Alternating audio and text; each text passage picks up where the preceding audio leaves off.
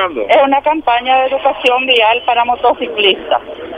Esta es la primera vez que vamos a estar repartiendo estos, estos Boletines. boletines para motociclistas. Después vamos a continuar nuevamente con otra campaña para ellos y después vienen los controles, a ver si, si hacen, si, si respetan y si así se les va a multar ya es la tercera fase. Bueno, esta campaña es de cara al alto, los altos accidentes que hoy en día... Muchísimos accidentes de tránsito, especialmente de los motociclistas.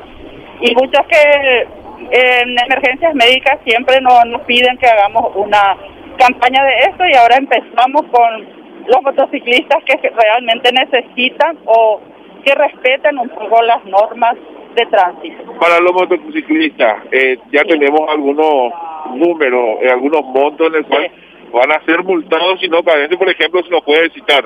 Asimismo, cuando no usan casco, la multa va a ser lo, lo máximo, la multa máxima, que es de 893.172 guaraníes.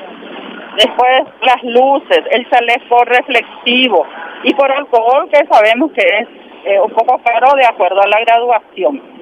Asimismo, tienen que respetar la luz roja, no tienen que circular por la acera. Eso tienen que conocer, sin, sin embargo, ellos no respetan. Ahora, directora, saliendo un poco del tema y Sí. metiéndonos acerca de las barreras que suele hacer la Policía Municipal de Tránsito, ¿cuál es la reglamentación, la directriz que En este para momento no hay barreras. En este momento la ciudadanía tiene que saber que no se puede, no hay barreras, no hay indicaciones, no hay operativos. Entonces, espero que la ciudadanía nos ayude también denunciando si hay control.